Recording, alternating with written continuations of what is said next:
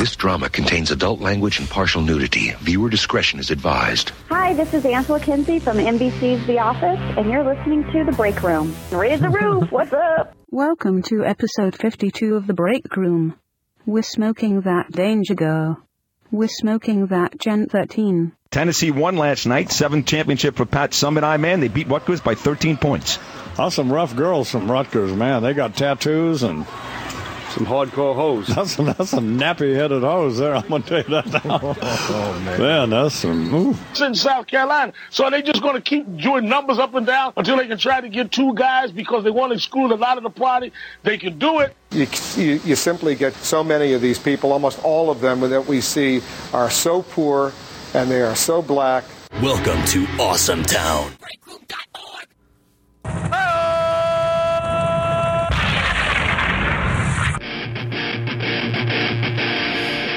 Put in my ass.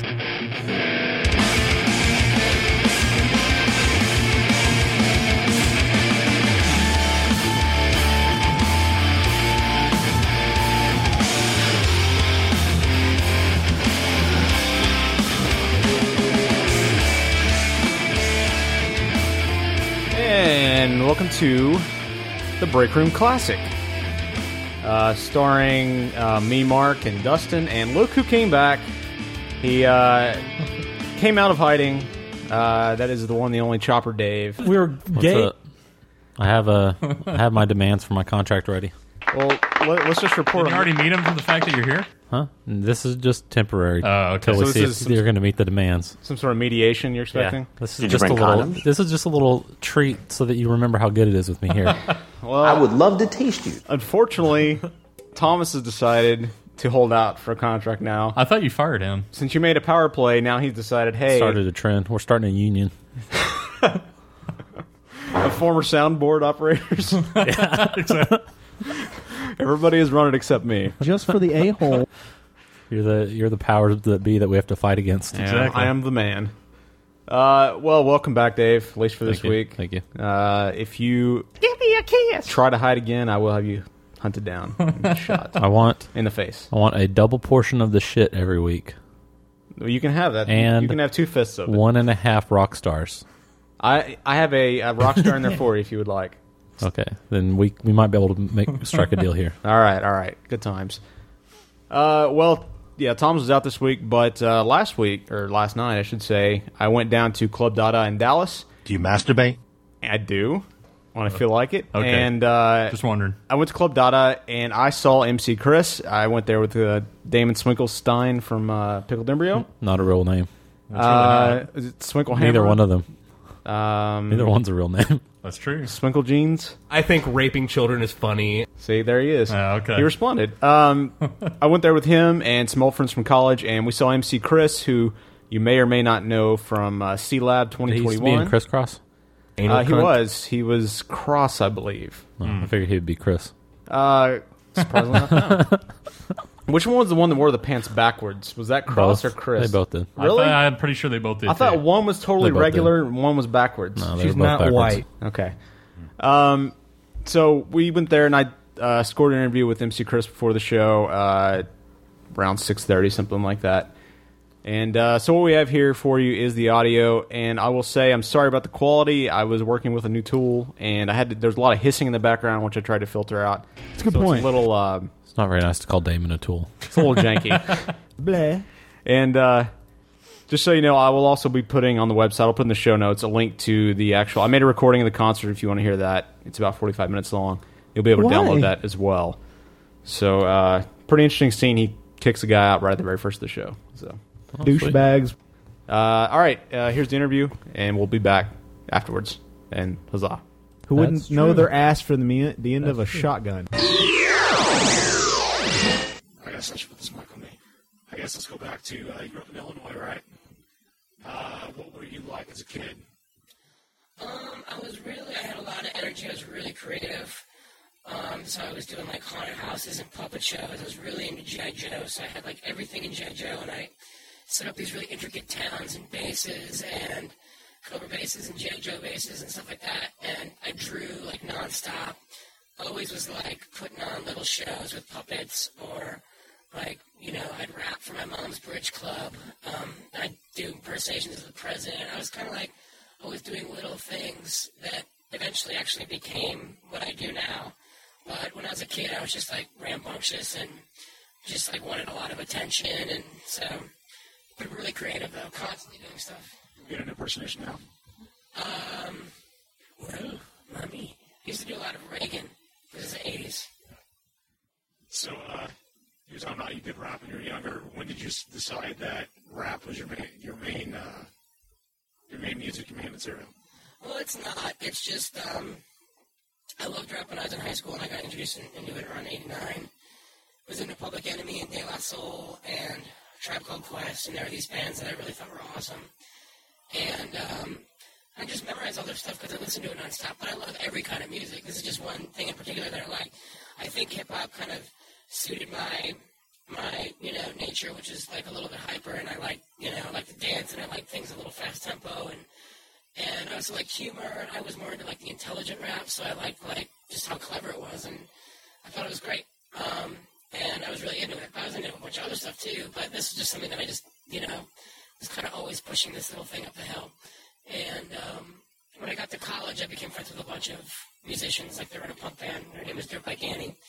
And they recorded stuff on an eight-track, and everyone was making music, and eventually I just got involved, you know, where they just were like, make some beats, and hey, this kid raps, and why don't you rap? And next thing you know, I'm calling myself M C Chris, and we're making songs, like, every weekend, and just, just for fun, like, during school to, like, blow off steam.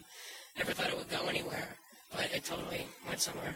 So, speaking of the name, I mean, I know you referenced this in your latest album, one of the, uh, one of the skits, but why did you call it, why did you go with M C Chris once it started becoming maybe more serious as opposed to, like, M C P Pants? Uh, and, well, M C P Pants, you mean, like, because that's a silly name? Like, you got, uh, Frontalot and, uh... Why don't I use my name? Yeah, why don't you use your name? Um, because I'm, like, really into branding and advertising and marketing and stuff. Like, I love studying it, and I love, like, just observing it, and I think, like, the simpler a brand can be, like, the more... Because, like, I don't have a lot of faith in the intelligence of my fellow Americans. Like, I, I think most people can handle a McDonald's picture menu, and that's about it.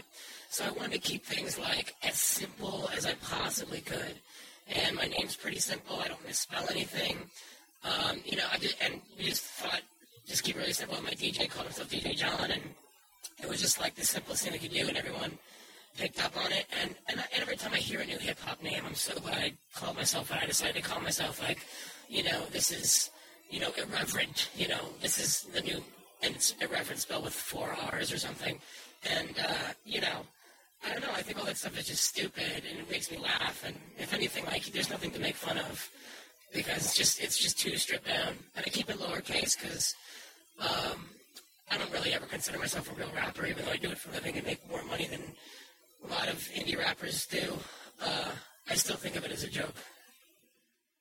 Um, how did you get, it was the nerdcore thing, was it a natural evolution?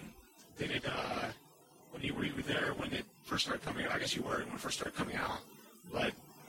I've been making my music since, um, ninety-five, so I started making my stuff a long time before anybody heard it, and I had never heard Frontalot or Lars or any of the other supposed nerdcore rappers until, um, Sealab and FetzFet got on on air, and then everyone started calling it this and that, and, and saying it's, you know, nerd rap or whatever.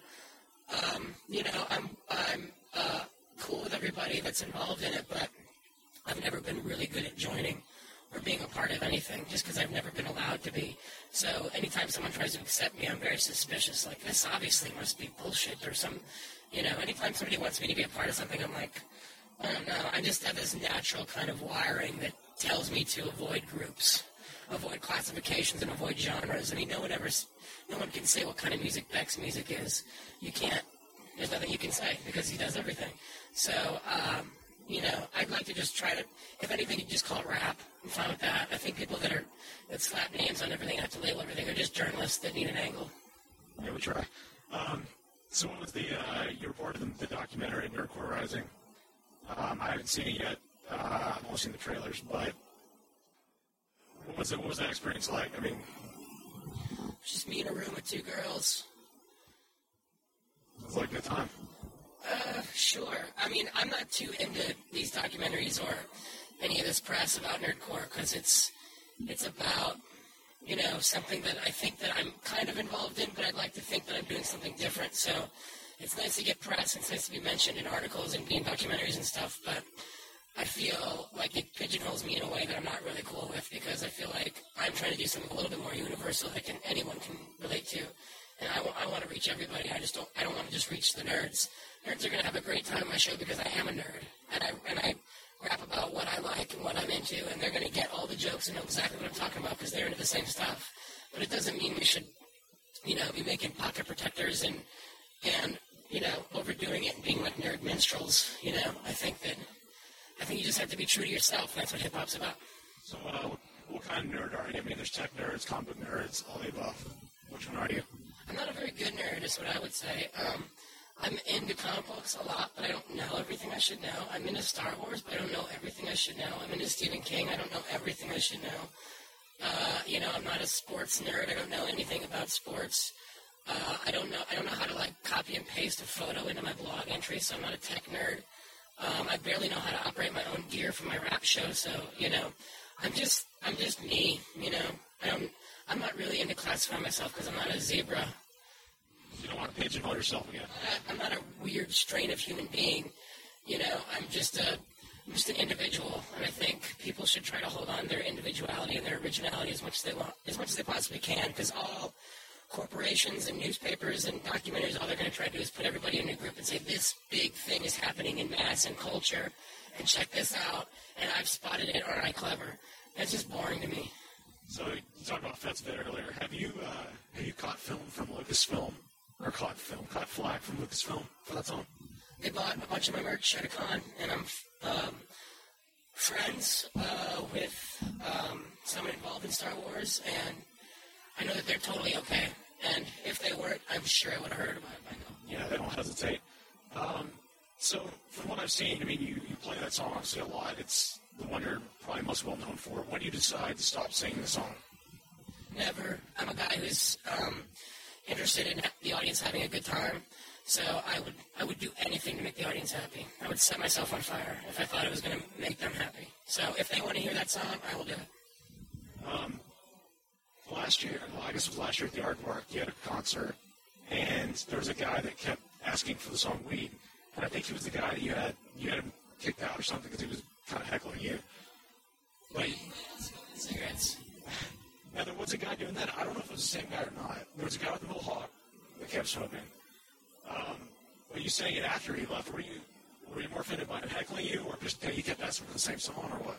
Well, I do weed um, in every set. I think it's about people fucking with me, like while I'm trying to speak.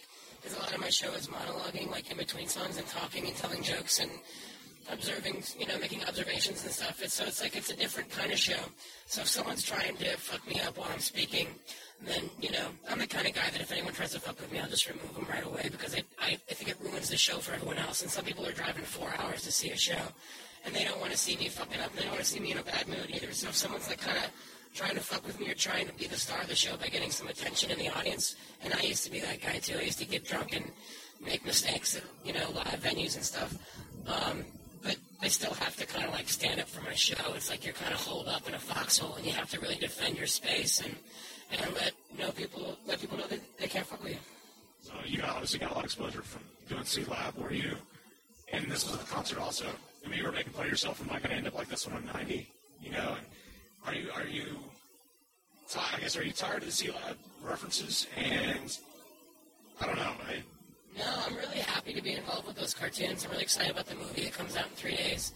Um, it's a total blessing. I don't think anyone would give a shit about me or know my music at all if it hadn't been for Sealab and for Aqua Teen and for Brack and even for Space Coast, which started everything. So it's like, I'm so, I just saw the guys two days ago that made Sealab, and I had popcorn and Reese's Pieces and a Coke in my hand. I was about to just give them all my concessions. I was like, I, this is where I can start. I want to buy you guys cars.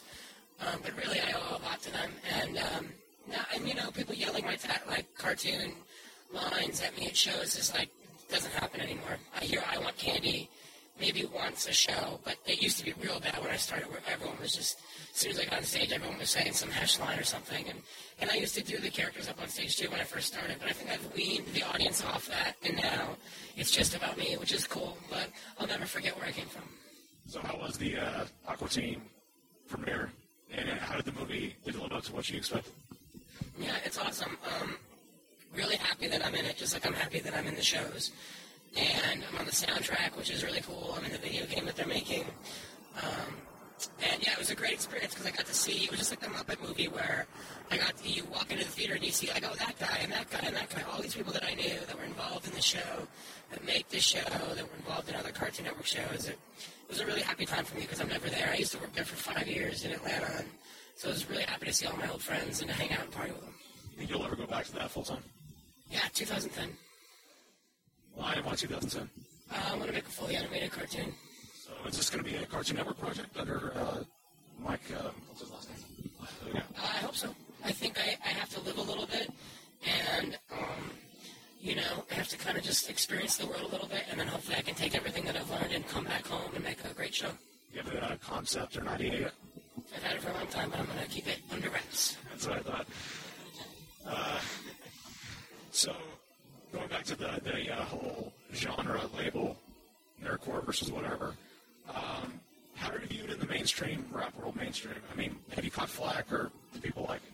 They don't even know I exist, but when I contact anybody, they're really cool. Talked to Prince Paul on the phone, he was really cool. Um, Max D J, D J Swamp was really cool. Um, Mister James from Atmosphere was, came and saw a show, he was really cool. So I don't think, they don't dislike me. I think that Uh, it might be a little, it might be a hard pill to swallow because I'm so, like, don't take hip-hop seriously, and almost every rapper takes it really seriously.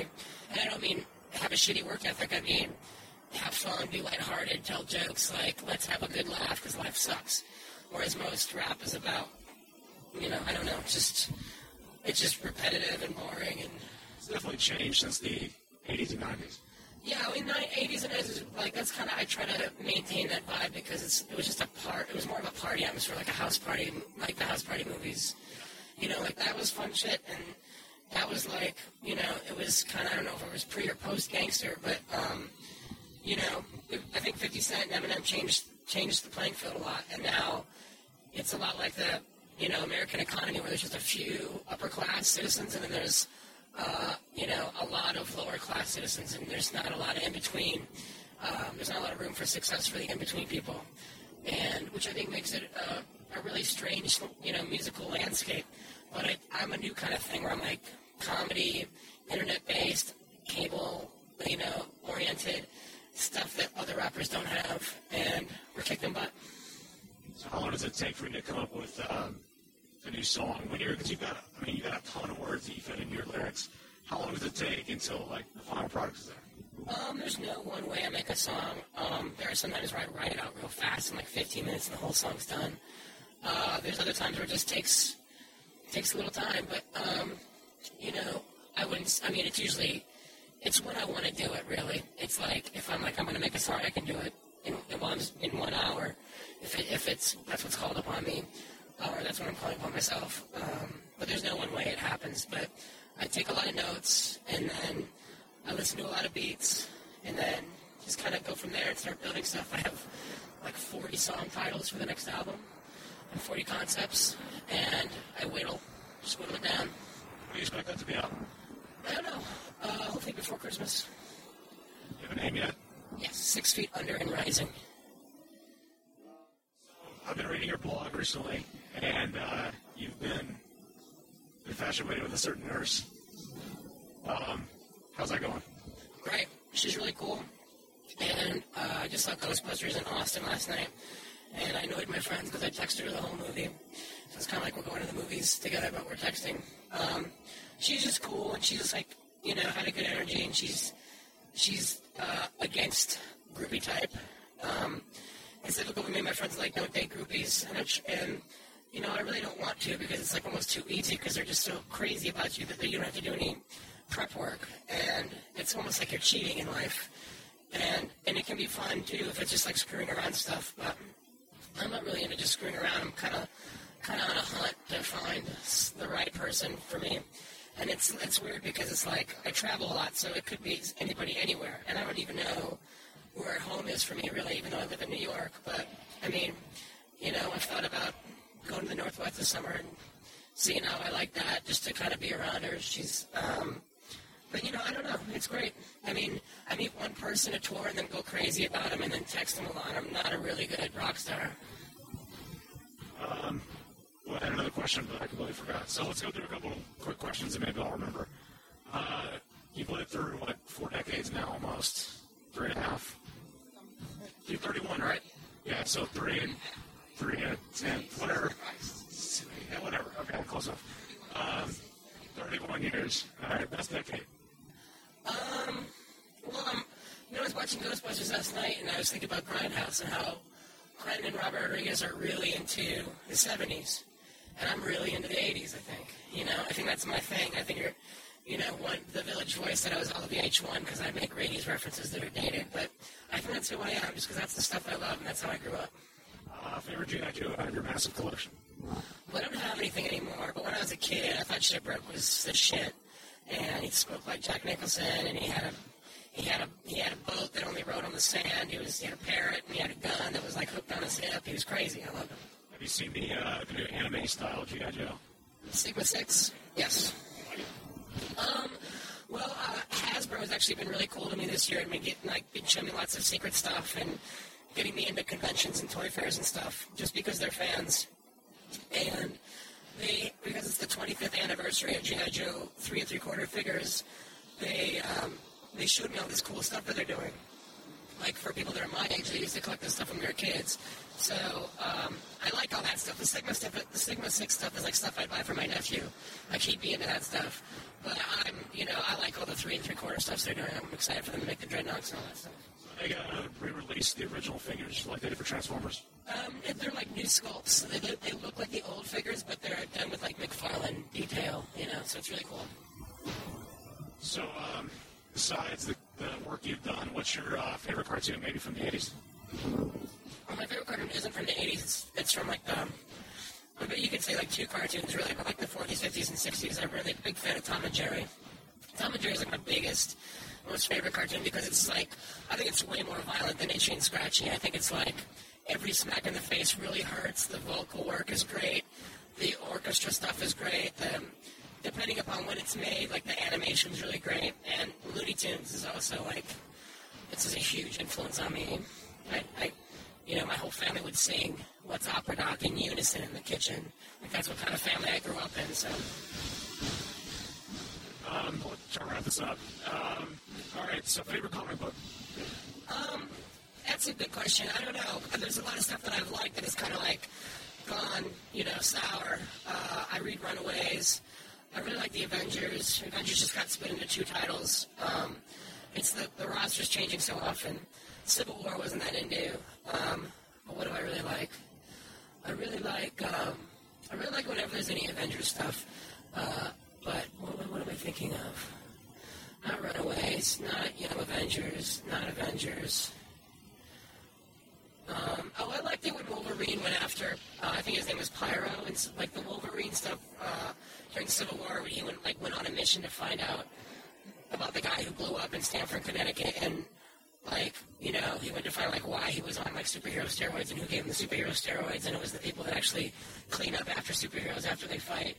And I thought that was a great story, and it was drawn really well, and it was actually done really in kind of a cartoony way, and I wouldn't expect to like that, but I thought it was really well done. That was really cool. So, uh, what's one thing you always wanted as a child but never got? Oh, the aircraft carrier. Um, Me too. But, uh, you know, I still got, like, the Cobra Island, um, which was cool. I got Snake Mountain. That was my first mic. It was the wolf in Snake Mountain. Um, but, you know, I was really spoiled. I got a lot of, I got a lot of toys. There's nothing I complain about. Um, you know, I saw, you also recently said, or maybe a year ago, you said your album had been downloaded like two thousand times, uh, or shared two thousand times, I should say. So what's your stance on file sharing, sharing, given you're an indie artist, you do all your own stuff? Well, I think two thousand is probably a small number. I, I mean, I, now, yes. If I said that, I think it's it's happened uh, maybe, you know, twenty times as much as that since, if at least, I don't know. That's, that's how my music gets passed around. I have no problem with it at all. You know, it's steal my music, buy my t-shirt. Like, that's kind of how I feel about it. I'm always going to press C Ds, and this summer we're going to press vinyl. Um, and that's just for collectors to have it in their hands if that's something that they want. But I think music should be, it should be good, and it should be free. And, I mean, I'm always going to charge for it, but I'm never going to. I think it's really bad, like, customer relations to cuss out your kids, you know, because how many albums have you bought that sucked, you know, and where you got taken for a ride by a humongous corporation? So, you know, I'm not, if I think what's cool about what, what I have going on is that I'm like, I tell everyone that they can have whatever they want, and they still buy it, and sometimes they'll buy it three times. You know, they'll buy it online, they'll buy a hard copy just because they know it's paying my bills, buying me video games, that kind of stuff. You know, they know it's going directly to me. It's not going to Virgin or Capital or Sony or something like that. It goes right to my house. So I think they know that, and they support me, and we do really well. So if you were to, uh, let's say, Virgin or E M I or somebody came to you, would you accept the deal, or would you want to continue what you're doing? I'm just really careful. I talk to everybody, but I'm really careful. So, you know, it might end up happening that I don't sign with anybody, but it's not out of lack of interest. All right, last question. And uh, what's your current obsession? Um, Stephen King and The Stand. It's a book I'm reading about. It's like um, it's like post-apocalyptic. A virus kind of sweeps over the country, and everyone dies, and there's like a small amount of people that remain, and they all have like psychic ability. And um, yeah, it's a great book. And um, you know, the reason I like The Nurse so much is she just finished reading it. Well, I remember uh, the other thing I was going to ask you was, uh, I know you, you had a P S two. Uh, what's your what next-gen system are you back here right now? Um, I'm three sixty, although, you know, I was with, hanging out with a kid last night. Couldn't stop playing with P S three. Um, you know, I, I'm still playing God of War two and Kingdom Hearts one on the P S two. I got the Wii. I just loaned it to someone right away because I was just, like, not into it. I, I, you know, bowling and tennis are fun, but like Call of Duty, like using it as a first-person shooter, I wasn't really into it. Basically, you just feel like you're holding a remote at the T V for a really long time. And I think I'm more of a kind of a, a schlumpy video game player where I just kind of want to, like, barely be sitting up straight with the controller, like, you know, resting on my genitals. Like, that's kind of how I like to do things. And three sixty is just, like, it's good graphics. The games are still, like, they're still figuring it out. They're still, like, trying to make good games for it. So there's still so much more playroom, if you want to. I don't know what you'd say, but they just seem like there's just a lot more fun you can have with a three sixty. A lot of great games are going to be coming out. P S three, I'll get that too. It just it looks like this is my stock and trade, so it's tax, tax deductible. So did you uh, do God of War two yet? No, I lost it. Yeah, and I think I, I think I was trying to take it to Atlanta. I took it out of its case, and then I put it on my bed. And some of these hotel bed sheet patterns, it's like fucking the three D painting, man. You, once you put something on there, it's gone. It's lost. Uh, I remember the question I was going to ask earlier. Um, I mean, you may go sacred about, you know, the fact that you smoke weed. Um, how does your family, I mean, I'm sure they know by now. How do they feel about it? Well, my family's um, kind of sickly. We have asthma, so I don't think they want me to be smoking anything. I think they're just like anybody else. They don't want me to be doing any kind of drugs or have a need to run to something. But, um, you know, I think that they're happy that I'm not drinking. So I don't drink at all, and um, it's just... I used to, yeah, like a fish, and um, so now uh, they see that I'm happy, they see that I'm healthy, and they see that maybe I'm just a different generation that goes about partying in a different way. Um, it is illegal, but I, you know, I assure my dad that I never have it on me. Um, that there's there's nothing that can really happen because I'm never carrying it, and because kids come to my show and bring it, and um, so usually it's like there's not really an issue because I'm not selling it, carrying it, or anything like that. I'd have to be caught smoking it, and I don't know, I've been smoking ten years, and I guess that hasn't happened yet, and, you know, if I get caught, then it's just going to be something that I'm going to blog about, and, and I'll get really involved in the laws and everything, and, and start fighting the fight, as along with all the other people that are trying to fight it. I think that, uh, I think, you know, the song Weed is basically about how marijuana is, you know, pretty much... It's the safest thing you can do, you know. You can, you'll smoke your face off, and all that's going to happen is you're just going to take a nap and eat a bag of M and M's. It's not really, you know, they make commercials telling you you're going to ram your car into a drive-in and kill people, and you're funding the ter- you're funding the terrorists and all this stuff. But I think that it just is that the facts don't add up, and that uh, you're going to survive. you smoke cigarettes, you drink booze, you're not. You're gonna, you're gonna probably die. Maybe not now, but at the end, and you'll be like, oh wow, this hurts. I shouldn't have done all this. And um, you know, I think we'll just have to see, uh, uh, you know, how things turn out. I think that the drug war is kind of crud, you know, and it's putting a lot of the wrong people behind bars. And I think that there's a there's a great need for change. I travel this country, and there's a lot of medicinal stuff and a lot of kind of flimsy laws, and I don't think anyone really knows, like, if the government's cool with it or not cool with it, or there's so much being grown and so much being consumed, they have to be okay with it, or else, I don't know, I just think it wouldn't be here unless they were okay with it. I think if they would eradicate it, they would just, like, do it sweet. Um, but, you know, I don't know, I think it's safe, I think it's, I think it's okay for people to do, and, um, I feel like it's a gateway drug, just say, yeah, it's a sex. All right, uh, before we go, let me get a liner from you real quick. You know it goes, right? Yo, what's up? This is M C Chris. You listen to Breakroom dot org, the most dope podcast in the history of podcasts. I'm out of your piece, bitches. So there you go. That was M C Chris at Club Dada last, uh, let's see, that was April April eleventh, Thursday. That was an awesome interview, dude. Yeah, he's... God, that's a really long clap. he, dude, uh, that's how awesome the interview was. I know. It deserved that long of a clap. He's uh, he's a really low-key guy, at least he was then. Um, but uh, very nice guy, very down-to-earth. He seemed pretty crazy to me. Unlike some uh, other guy, other rock stars that I've met, he's he's very low-key. I mm. appreciate that. Um, he had a hot voice. I thought that was the best part of the interview. I don't know, it was a pretty good concert. That's what I was doing during the interview. It's a good thing we didn't have it recording. Whoa! He uh, he kicked out a guy at the very start of the concert, a guy that was heckling uh, two bands he played with, uh, which you can hear on the bootleg I made of the show. Oh, and uh, telling. yeah, he no, nah, he, I got permission. He was cool with it. And um, other than that, it was it was pretty good. The only interesting other th- interesting thing that really happened. Are you going to go to New York and sell those on the street? Absolutely. Along with copies of like Mama's Family on D V D, Sweet. pirated Your copies. Mom goes to college. Uh, there was a guy when we because everybody's my, looking for Mama's Family. so, so in demand. Uh, when I first got there with my brother and his friend uh, Julius Dacus, Chris apparently had to go to Walgreens, and we're standing out front of this in uh, in front of Dada, and this guy just comes up from one of the bands, and he was like, he like he walked up and he gave me and Luke like low fives, black man hugs. Like, so vagina. He gave you, you black man hugs. Yeah, we did the real complicated handshake. Sweet. And he was like, any of you guys know where I can score some weed? Homies, homies. Like, and Marcus just exhaled and got the dude high. Pretty much blew it in his face. Hey, man. But, uh... And then, he, needless to say, he found some in the immediate vicinity. In your pocket. From some...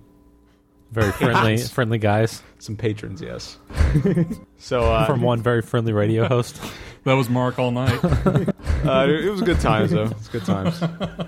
But uh, we stayed out there till about midnight. I especially like that Mark carried around the keyboard to play the background music while he laughed. He just hit the one note. I it's, one the, it's one of the, the, the guitar keyboard things he had around his neck. The keytar. Yeah, the keytar. But it's on one of the program buttons, so I just hit that. Um, oh. Everyone hated you by the end of the night. What's up, guys? Um, Chris played in the middle. He was the second act, uh, but everybody was there for Chris. The opening band had a decent crowd because. Now, is he a D J Chris. Or is he a band, or is Chris, he a D J with a backing band? Uh, neither. He has a laptop, and that's ah. it. Hmm. He's by himself. Uh, he was the second act, and House of Fools had he a decent just crowd because of him. He just opens up Word and starts typing. Pretty much. The uh, crowd goes crazy. He has it on a projector. He has, no, he has an overhead. overhead. He's transparency. Yeah, that's what I mean. Overhead. Yeah, changes out transparencies throughout the night. Um, but no, right after that, Piebald was the, the uh, supposedly head out headlining act, and there were like ten people in the venue at that point. Everybody took off. I mean, sixteen. It was kind of sad, hmm. but everybody was clearly there to see M C Chris. But uh, that's because they they had their laptops out and they were right. using a Word two thousand, so everyone was like, "Whatever, dude, get with the times." It's called. That's that's a stupid. So, anyways, we're um, sorry.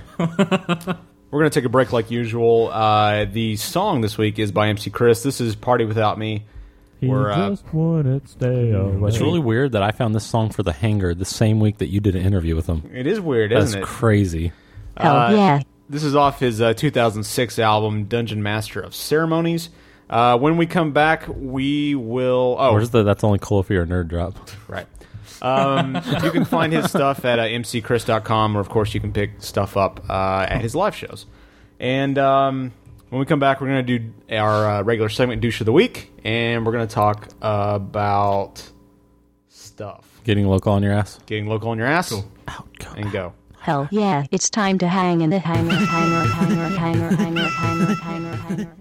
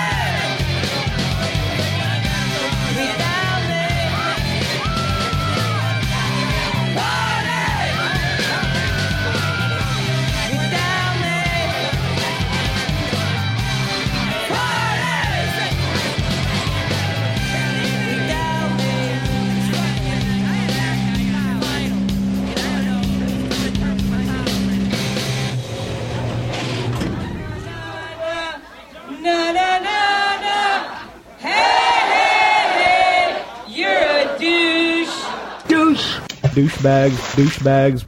So, for those of you who are new to the show, this is our regular segment, Douche of the Week, or Douche Wash, I should say.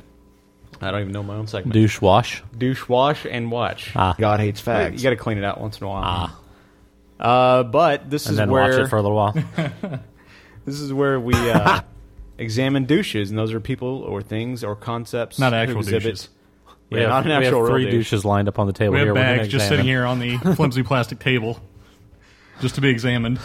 These are things that exhibit the uh, quality of douche, which is uh, I don't know. It's not really. What definition do you put to, to douche? I can't control my horny level. No, that's go. not it. Oh. Uh, but everybody knows what a douche is. So, do you masturbate? Um. I don't know why he keeps asking that. It's really weird. Really interested. We really need to get Thomas back and replace that guy. I can't have that guy always sexually harassing me. I hate him. Uh, so, Dave, uh, just fresh off from being in hiding, uh, what kind of oh, douchiness did you experience uh, in hiding? Well, I have a um, a whole family of douches. Oh. Yes. Cleaner? Ooh, the, uh, British douche? Um, I don't think they were British. I think they were actually, like, possibly Irish. Oops. Maybe Scottish, something right. like that. I don't think they were British. Hmm. They were on... Okay, the plane ride over to London was perfect. Like, the plane was almost completely empty. Right. So everybody that was on the plane got a whole row to themselves. Everyone just laid down and went to sleep and slept for, you know, the whole ten hours, basically. Hmm. The plane ride home was not quite so lovely. The plane was completely packed, jam full. There wasn't one empty seat. There was, like, five babies on the plane. Doing that. Way to read my mind. Yeah. There was one in particular that literally, literally, and it wasn't a baby. It was like a toddler. It was old enough to know better and old enough for its parents to tell it to shut the hell up. Mm-hmm. It was crying the entire flight. Mm. The whole flight. Ten hours straight of making shut noise. Up! Although, it, but it wasn't just making noise when it was upset, Man. which it was crying a lot. It was also making noise when it was happy. Like, it would be happy. It would just be going, and then when it was sad, it would be going, it couldn't do anything except for scream. God. It could scream, and that was it. Anytime it made a noise, it was a scream. It did it for, we, we saw them getting on the plane. We were like, oh, my God, no. And this is like a whole family. They took up like five, they took up like seven no. seats. A whole no, row. No.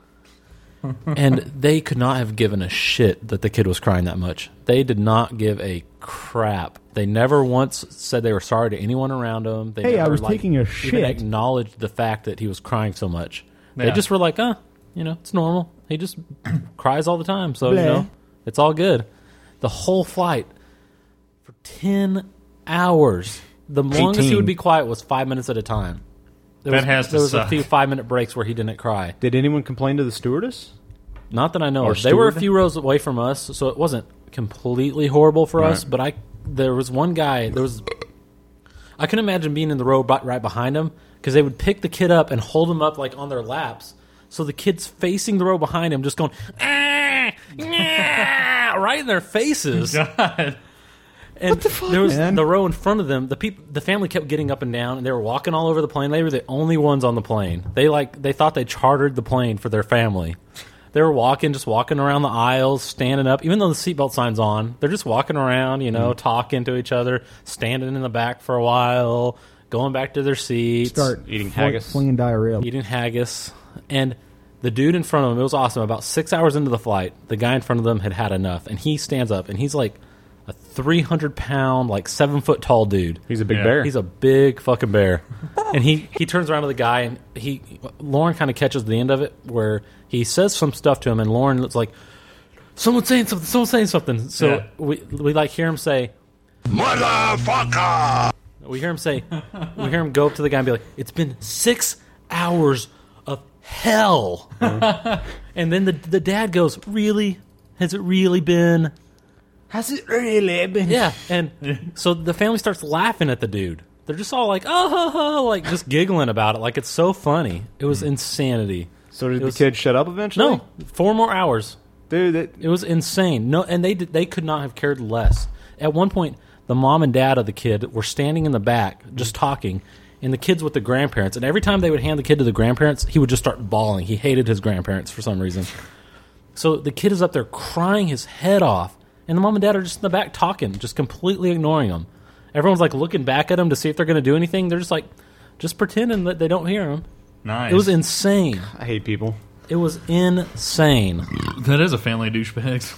It was the most douchiest thing I've ever been on in a plane. Promise me, when you guys have your quintuplets, that you yeah. will not be that way. My kids are getting their asses kicked if they act like that. Yeah. I, I'm going to hit them with a board in the face. You'll do no, that anyway. That though, kid's probably. old enough. If you're going to take yeah. a kid on a plane, give it some Benadryl. Some baby Benadryl. It'll put it to sleep. It's perfectly safe. I think what's better it makes it tired. A bottle of whiskey. Well, or a bottle of whiskey. Yeah. I prefer to save the kids' livers.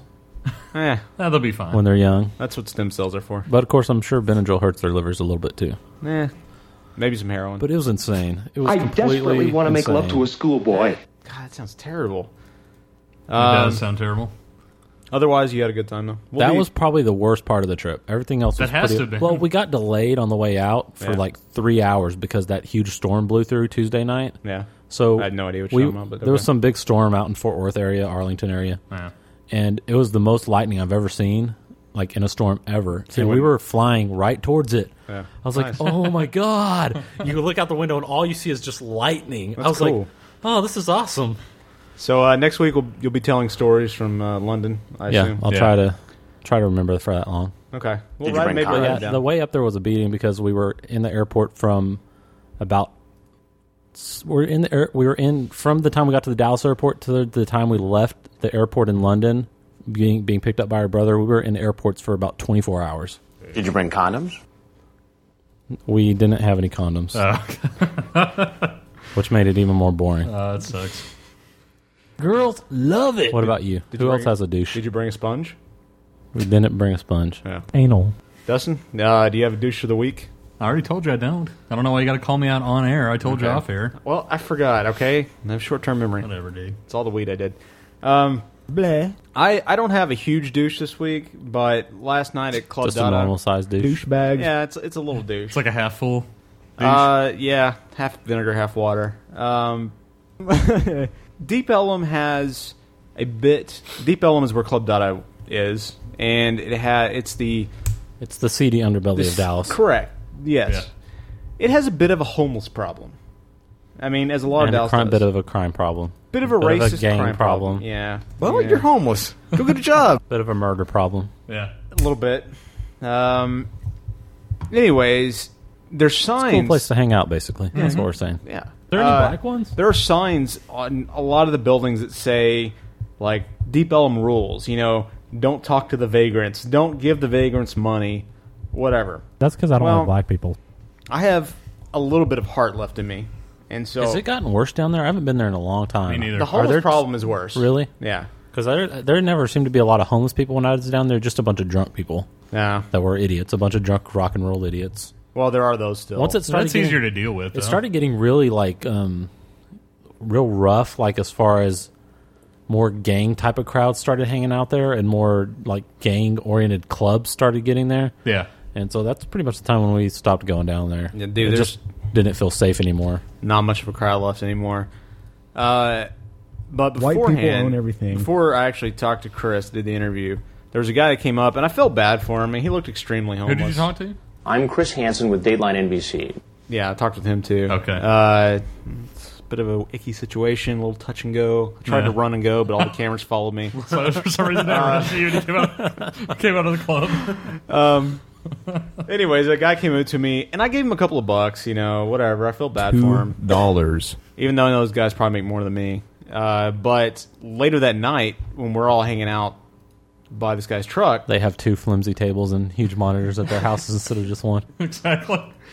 Um, anyways, the, the same guy comes up and the starts asking guy? for money. The same guy that came up earlier. Yeah. And he, I don't, I'm out of cash. Did he have a different shirt on? Was he no, no. To, did he have a fake mustache trying to trick you? The two thousand dollars. He had the, he had the big nose and glasses on. Yeah, exactly.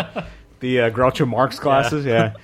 yeah. Uh, but he came and asked for money again from the crowd. And we're like, all out of money. And he started, like, getting all angry pants with us. Start was, fl- was flinging like, diarrhea. Angry, you know what? Angry homeless on you. Yeah. Exactly. Don't get angry with me when I already give you fucking money, you bitch. Not homeless? Everybody just has cash to give out. I'm not going to give you my motherfucking credit card, so shut the fuck up and go bother somebody else. he, he's like, I have a credit card machine. yeah. Well, I have PayPal. uh, but...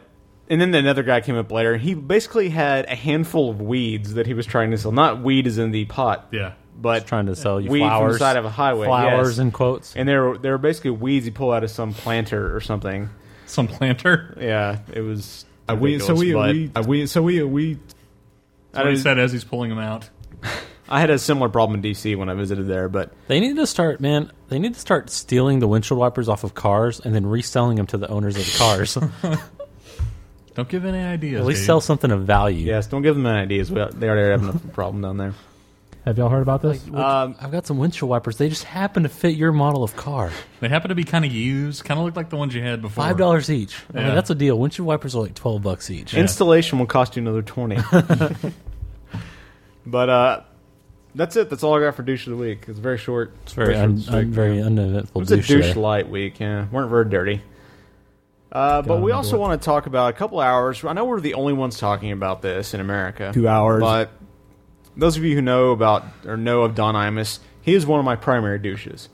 I really don't like Don Imus. He's, I've never, I mean, y'all have talked about him, but yeah. I've never once heard his show or listened to it, so he, I only know so much about him. Yeah. He sounds a little, he sounds like an aging Elvis. I've never really listened to it either.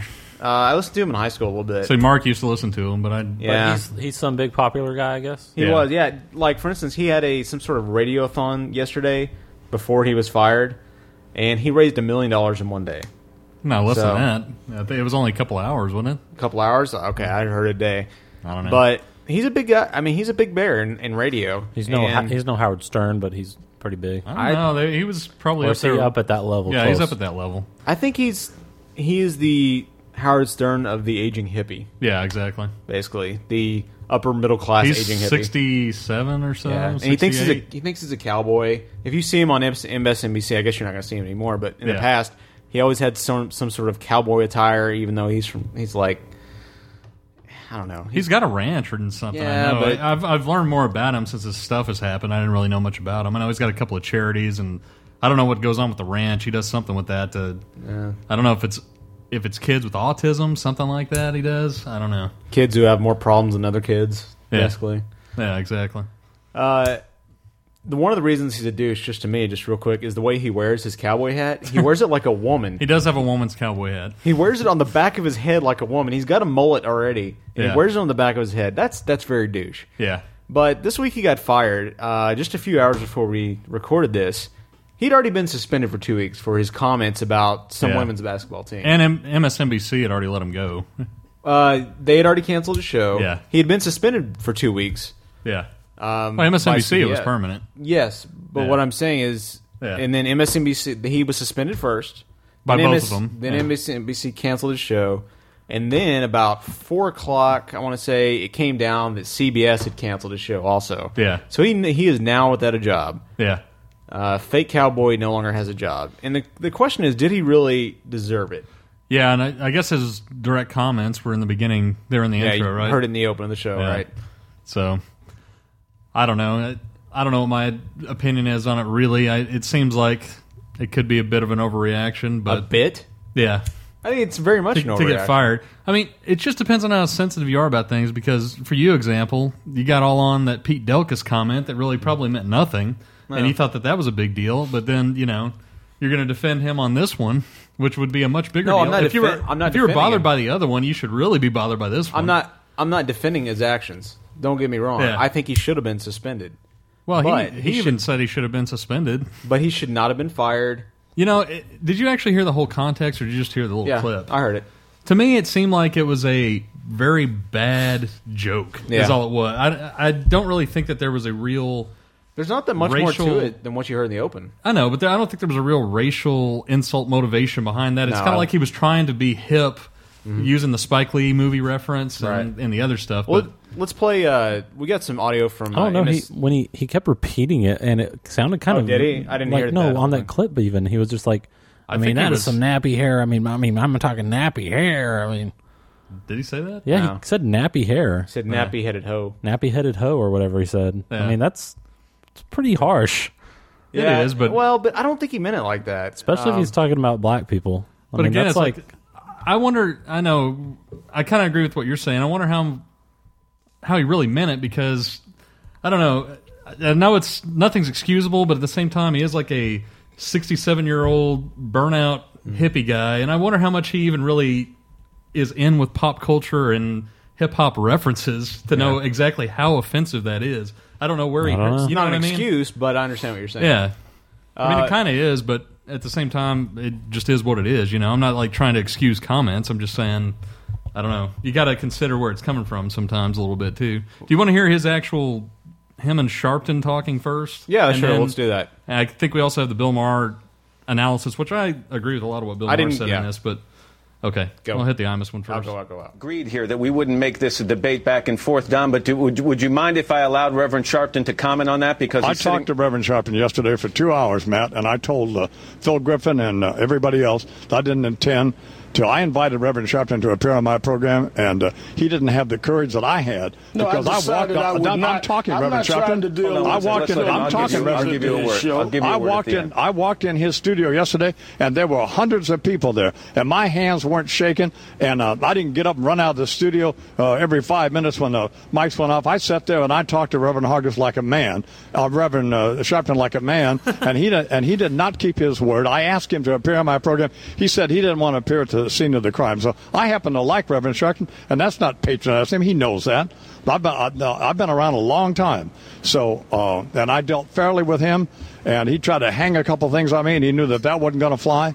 But um, I, I, I told, give... I told Phil, I told everybody else that I had no intention of debating him on his program. If he didn't have the same kind of courage that I had, and I walked in that studio by myself.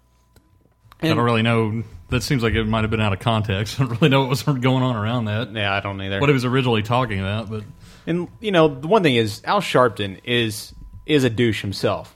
I mean, there's no two ways about it. If you heard, if you heard during the open, there was we played a little bit of the Imus. Yeah. Right after that was Al Sharpton uh, using the word when you Jew someone. Oh yeah, you know? I forgot he said that. Yeah. yeah, yeah. So that's what that was. He has no. He's a little bit reactionary. From what I know, I believe some time ago he tried to, he backed a fake rape, kind of like the lacrosse uh, Duke lacrosse thing. Oh, did he?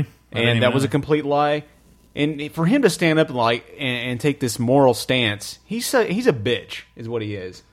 Well, there were I, a lot of wrong parties involved in this whole mess. Is it Jessie Jackson that is behind the Duke lacrosse rape woman even now after she's been proven that she made all that shit up? That sounds correct. I think I, that's... I can't honest. remember if it's him or Sharp. I'm pretty sure it's him, though, that's still behind it. Yeah. And still wants to pay a full scholarship for her to go to Duke. And I'm like, why do you want to do that to some liar that yeah. made up this whole rape case? I don't really understand what that does to advance civil rights or... I mean, who are you really... Be- I mean, you're benefiting that woman doing that, but at the same time, why do you want to benefit bad behavior that way? Why Why do people pay allegiance to people like Al Sharpton, who is is every bit as bad, I think, in a lot of ways? Yeah, he may have some good ideas at times, but yeah. he's such a douche at times. Yeah. And I think that there was jackasses on both sides. There really are, really on all three sides. I mean... M S N B C and C B S should not have fired him or canceled his show. Well, let's just be honest. The only reason they did that was, was because money. The advertisers started to pull out. Because of money, They could exactly. say it's an ethics code violation, right. but that's a bunch of bullshit. He was bringing in over twenty-five million dollars yeah. for just C N B C, or, yeah, not C N B C, but uh, C B S Radio. Mm-hmm. I mean, they're not going to cancel him based on ethical violations if Procter and Gamble and American Express and all these other big-name advertisers aren't pulling out. You know they're not. And they, exactly. I agree with you completely. And uh, those companies should not have done that. I mean, you can penalize him, uh, whatever, but... He definitely should have been suspended. Yeah. There's no question. Absolutely. You gotta pay. You got to have some punishment for it. Yeah. You want to you wanna go to the uh, Bill Maher audio? We've... Uh, yeah. We got this from M S N B C today. This was what? Scar- what's the name of the show again? Scarborough Country? Country. Yeah. Okay. Courtesy of M- M S N B C. Right. Dot com. Okay. Uh, this guy was always about the swagger. Yeah, sometimes he goes over the line. Hey, he's a morning disc jockey. He does twenty hours a week. twenty hours a week, year after year. You try it and never say one thing that's inappropriate. And, of course, he should not be fired. People should not even be asked in this country to just disappear. Go away because you made somebody uncomfortable for one second, then turn the dial. Don't listen to him anymore. You know, he's apologized over and over. If you apologize over and over and then it's not accepted, then it's on the people who won't accept the apology, I think. Morning radio has for a long time had a sort of racist tint to it. It's not just this show. It's Howard Stern. It's a lot of shows. White disc jockeys who some sort of have this idea. You know, it's it's very sort of wink, wink. But it's there. If you want to make an issue of that, great. If Jesse Jackson and Al Sharpton, who I am friends with both of them, like them both very much, think they've both done some great things. But to make this go on day after day, week after week, if this is the biggest problem they have, then the civil rights movement is in a lot better shape than I thought it was. That's a good point. Yeah, it's a very good point. And I like I've I've grown to like Bill Mo- Bill Maher more than I used to. Yeah, um, I used to not really like him. Yeah, of course, maybe he was more polarizing back then. I don't know. He's yeah. still pretty polarizing, let's face it. Well, yeah. But he certainly knows the face of criticism because, or like extreme political criticism in the wake of his show getting canceled in the wake of two thousand one when he made some comment about something. About nine eleven, I think. Yeah, it was about nine eleven, but I don't remember exactly yeah. what, the, what the joke was. Or a comment, maybe it wasn't a joke. But uh, so he certainly knows. He knows the... I don't know. I just think the safest thing for everybody would be to, if you're going to make any kind of racial slur for some reason, mm. if you are the color of the slur that you're saying, right. then okay. But if you're not, then just stay away from it. Yeah. You know That's what I mean? True. I think that would make everybody happier. That's true. I, if we have to keep doing that, why Do don't we, we just... I, I understand. And I'm not saying that you need it, but I'm just saying if it's going to be... If it's going to exist in any form, I think that's the best... rule of thumb to stick with. So we should get rid of all the black drops and only play the white Nazi drops. That's right. True. We should. And how you know how much of this is really? But are we really worried about that? I'm saying if you're in a big public forum like that. Oh yeah. Well, how... we're. I mean, eighty listeners a week. I mean, we're, we're pretty high. high Wait to wait announce those numbers. um, but how much of it really? That's per hour. Yeah. Right. Per minute. Yeah. How much of that is really white guilt playing into this? Because do we... Probably a lot. How often do we get upset as... Because we're all white. I mean, I'm a, you know, half Mexican, whatever. Yeah. But I go... I mean, I consider myself I, Caucasian in general. Yeah. Do you see us getting up in arms every time some person of another race calls us a cracker? Or something like that? You know, which refers, supposedly, from what I've heard, refers to Civil War... Yeah, I'm just saying, you know, that's always the argument on the other side is... Who calls who the names, mm-hmm. so everyone should be able to do it and all that. Sh- That's what I mean. If you put all that to rest by just saying... Let's just get just, rid of that. Yeah, then yeah. you don't have to worry about that stupid argument either. Uh, yeah, exa- that's true. Which is one of... That's, Thank you for calling me stupid. No, I'm not saying that. But uh, why would you make such a dumb argument? Because I'm pretty dumb. Douchebag. If everybody would just not be racist, then we wouldn't have a problem. That's I true. Know. That's a good point. That's because I don't like black people. We could Ooh. we could stop this whole mm, yeah. racist, you know, people hating people. If we all just get along, if we all just get and along, and we remove all religions from the world too. Exactly. If everybody could just love everybody, and we could you know, love- genetics should have put a lot of racism to bed because it's pretty obvious that we're all the same. Exactly. That's right. It really should have. We all it, came, it didn't do anything. We all came from monkeys and from you know. Oh, is things, that a is that a racist comment? Little things swimming swimming around. You, you would know, think so, probably. Times. It's only racist if you hate people, if you hate other people. I hate a lot of people. That's because I don't like them. That's why you see the races. That's true. You don't just see the monkeys for the monkeys and the people that came from them as the people that came from them. That's true. I don't understand you, Mark. Okay. Well, um... Do you masturbate? On the subject? I wonder if when the... if the, you know how they're doing that caveman show? Yeah. Possibly. I wonder if they're going to have any black cavemen. I bet not. Or if they'll all be white. Well, they're all white in the commercial. I know. Mm. Maybe Geico's racist. Maybe so. Maybe I say you take up that. We need to start there. A controversy over this. Yeah. Maybe we need to get that show canceled. We do.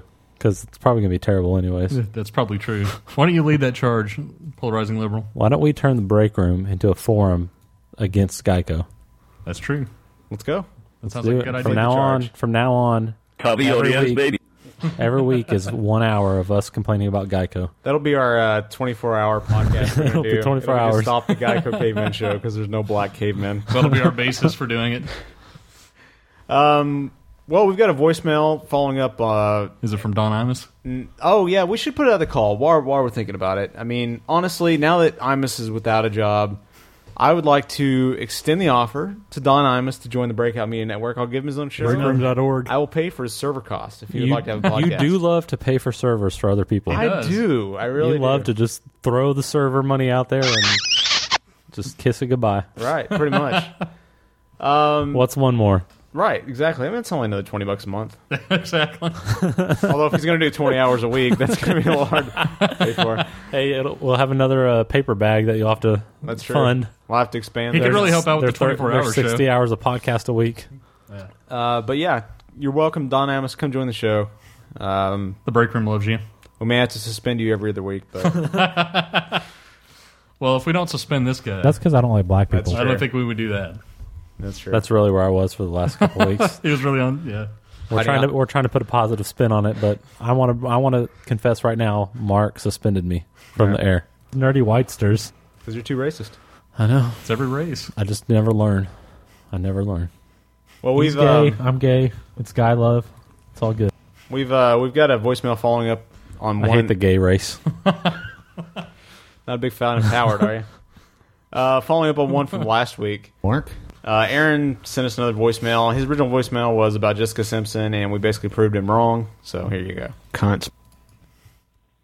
This is a this is Aaron, paperbagradio dot com. It's the damnedest thing. I'm listening to uh, the last episode. Well, I'm not listening to it right now. I listened to it uh, the, uh, the the the morning after uh, the show, and it's the damnedest thing. I honestly. And I shit you not, I honestly do not remember making that phone call. And as I'm listening to the call, I'm like, hey, that sounds a lot like me. And he has my name and apparently my website, too. Oh, it's me. No wonder I'm agreeing so much with the with the call. You know, preach on me. It's, yeah, I agree. Until you guys start tearing it apart at the end. And then I realized that, oh, I made myself sad. Yeah, I, I don't, I really don't remember making that call.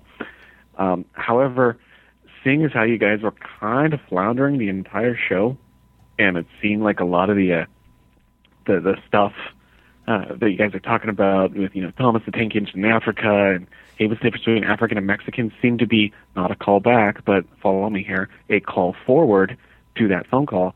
Um, I think you guys owe me an apology for uh, calling me the douche of the week, seeing as how uh, apparently I saved your show. Um, yeah. That's about it. And I, I'm having a feeling that I'm probably not going to remember taking this call. Making this call. Making I was going to say. I don't remember taking it. I'm going to forget right now. I'm going to go take my happy pills and forget. Peace out, y'all. So that was Aaron from okay. Paperback That Radio. Officially makes him the douche of the week this week, too. No apologies from you? Why would I apologize? I wasn't any part of that terrible show that was floundering, in his opinion. I don't remember calling him douche of the week. If you want to call uh, and save the show. That's one two one four three two nine nine eight two seven. That's one two one four three two nine nine eight two seven. I'm going back on strike. All right. I know. Well, finally. That's part of my new. That's one of my new demands too. What's what? that? No more. No more of that number? drop. Okay, that's cool. We don't need anyone to. God. Kill me now. We don't need anyone to call the show this week because I'm back and we're back to gold. Uh, okay. We're back to Breakroom Classics. We don't need anyone to call and save us this week. Um, well, finally, we have our new segment, uh, Getting Local on Your Ass, the uh, news desk with uh, Dustin. Oh, I forgot so, about that. Dustin, get local on our asses. Do we not have an audio intro for this? We don't yet. No, we're working on it. Uh, Getting talk- local on your ass. Go. I guess there it go. is. Go. Hang on a second. Go. Uh, struggling. Yeah. Um, we'll, oh, here we go. God. Oh, sorry. You gotta have the music. The getting local on your ass music. Yes. Exactly. Since now we have the intro. Right. So, have y'all heard about this? I don't know. What's the story about? uh, Get okay. local on us. Apparently, Wise County, which isn't, I guess it's somewhat local. It's uh, kind of out in the middle of B F E. But it's in the Metroplex area. You already ran out of local subjects. Yeah. So, we had to go out in B F E already. Actually, Mark pulled this story, so it's really his segment, but I'll go ahead and read it. Hey, that, this is like my new segment. It is, isn't it? It's pretty much the, it's pretty much the hanger. That was just the first one. Mark Mark pulls the news, and we don't read it until we get on air. We just take a look over it. Okay. Apparently, uh, and then, the, then he corrects us as we read it on what we're doing wrong. Exactly, and he keeps it going, so it's a good thing we got him around, or else the segment's right. really crap. Let's see how it goes. Uh, apparently, the Wise County Courthouse was closed Monday afternoon after a custodian found what was initially believed to be public lice, or excuse me, pubic lice, or crabs, and two of the courthouse public restrooms in the basement. Uh, it was closed by order of County Judge Bill somebody shortly after two p.m. in order in order for an emergency pest control fogging of the entire building. So, so I guess the actual building got crabs. The building got crabs. That is Sweet. Awesome. That's pretty interesting. So do you think, did they have to shave the courthouse's pubes to get rid of it? Oh, you're just going to leave me hanging, you bastards. Fuck you guys. Here's another one for you. Way to do a throwback. You Say think? Something funny and we won't leave you hanging. I yeah. can't. I don't have anything funny. The quote was, they look like little fleas. They're ugly-looking dudes. That's the quote from the custodian. And then he said so there was had, also some lice in the bathroom. So Thomas exactly. was cleaning it for them? I guess so. I don't know. I don't understand that. But he says dude a lot. Uh, his, nobody understands it. He's a, he's a custodian right now. He's not they a custodian. Said, uh, oh, God. We've had birds, we've had crickets, and now we have crabs is also the quote. That is insightful. Yeah, it really is. I like this uh, Mister Pippin. Who's Mister Pippin? The guy who's giving these quotes. That's oh. a fake name. I think it probably is. That's it's not a, a real name. name. That's a screen name. Thomas Pippin?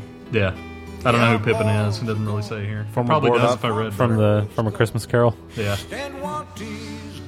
Oh, he's the maintenance supervisor, so he's the Thomas. Yeah, he is the Thomas. Told you. The custodian, whatever. The gardener. Really, there's not a whole lot more to yeah. it. Basically, the courthouse got crabs. And a judge ordered the fact that they had crabs. And that everybody had to leave. Interesting. Sounds like a good dinner. Why you gotta toss shit around? That was All a right. terrible story. Not near as good as the one last week. About um, the person stabbing someone in the garage? Jumping out naked in front of traffic. Well, uh, just to let you guys know, if you're in the Dallas area, we uh, are the official podcast of the Cape... Of Dallas, of the Dallas area. Of Dallas, of Crabs, and of the Cape uh, Comic Book Convention, which will be held, uh, I believe, May fourth. It's a Saturday. It's the same weekend that Spider-Man opens. It's on a Saturday. It's going to be held at Zeus Comics, uh, which is in Dallas on Oaklawn Avenue.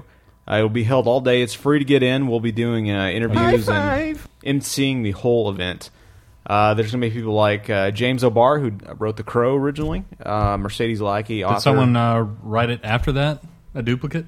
No, I'm saying he wrote the original graphic novel, The okay. Crow. Mark the Hammer Hudson will be there. That's right. A uh, bunch of other people that some of them, a lot of them I'm not really familiar with, but that's okay. Uh, James O'Barr is the main one I know, and Scott Kurtz from uh, P V P Comics. Or I mean, if you're going to get AIDS, you can at least get it by having sex or uh, so come see us out there. We'll be out there most of the day. Uh, I think most of the crew will be there. Will or we? Maybe all of us. Train yard will be there. Dirty, dirty. Yeah. M- Mark the Hammer Hudson. Chopper Dave may fly in for a little while. Depends if I have anything better to do. Oh, okay. Uh, let's see. We got Remember, I else? Can only go if he goes. Uh, we'll probably be doing a, doing a live show next week. It may at, just be Mark and Thomas. Yeah. Be a lot of arguing going on. Uh, why? We'll have a live show next week at uh, nine p.m. Eastern. It'll be Mark saying Central. That's gay, and Tom's going, oh, why is it gay? Be like, faggot. Why? Uh, why is he a faggot? Yeah. You can join the live show through talk shoe dot com. It'll be uh, TalkCast I D one six two three six, and we'll be getting Stories of London from uh, Chopper Dave. I so, can't control my horny level. Don't come join Just us. Just waiting because we know you won't. Uh, yeah. All right, uh, I guess that's it for us this week. Uh, you can uh, find the show in iTunes. You can subscribe and get it every Friday. Just search for uh, Break Room. It's two separate words in iTunes. Break Space Room. break room dot org. Uh, you can also find us at break room dot org. break room dot org. There's a link to iTunes there. There's a link to uh, the direct M P three, the R S S feed, God which is dyke. feeds dot feedburner dot com. Uh, you can check out some of the other breakout media shows, such as Paperback Radio at paperback radio dot com and Pickled Embryo at pickled embryo dot com. Pickled Embryo. I wouldn't waste my podcast. time, though. Just listen yeah, to the break room. Pretty much. The other ones are pretty much pointless. Or the um, flagship. I am Mark Hudson. Oh, uh, if you want to hear the uh, M C Chris concert from last night, I'll be putting a link in the show notes to that as well. uh, and let's see. Anything else? So call us at two one four, three two nine, nine eight two seven. Email us at break room at gmail dot com. And if you like the show, please leave a comment on iTunes. Good point. And uh, please tell a friend. We would appreciate it. Uh, anything else, guys? Are we done? I love you, America. Out, go, out, go, out, it's go, good to be out, home. Go, out, out, go, out. Do you love Britain? Uh, I hate Britain. Okay. Nazi. See you guys next week. All love Germans you. Are Nazis. This podcast would cost twice as much to download in Britain.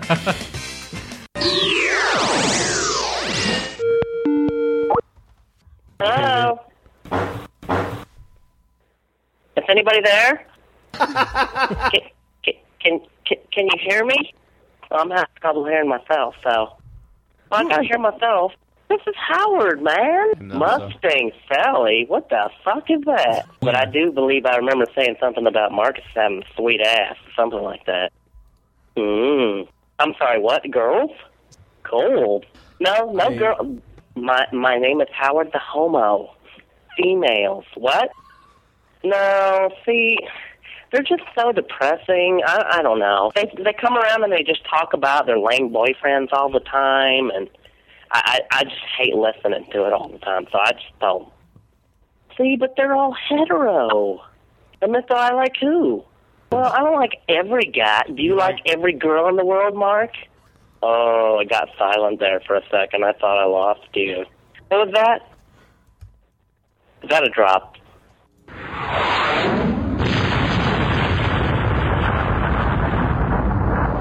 Another Breakout Media podcast. Stick it in your auditory orifice. Boom.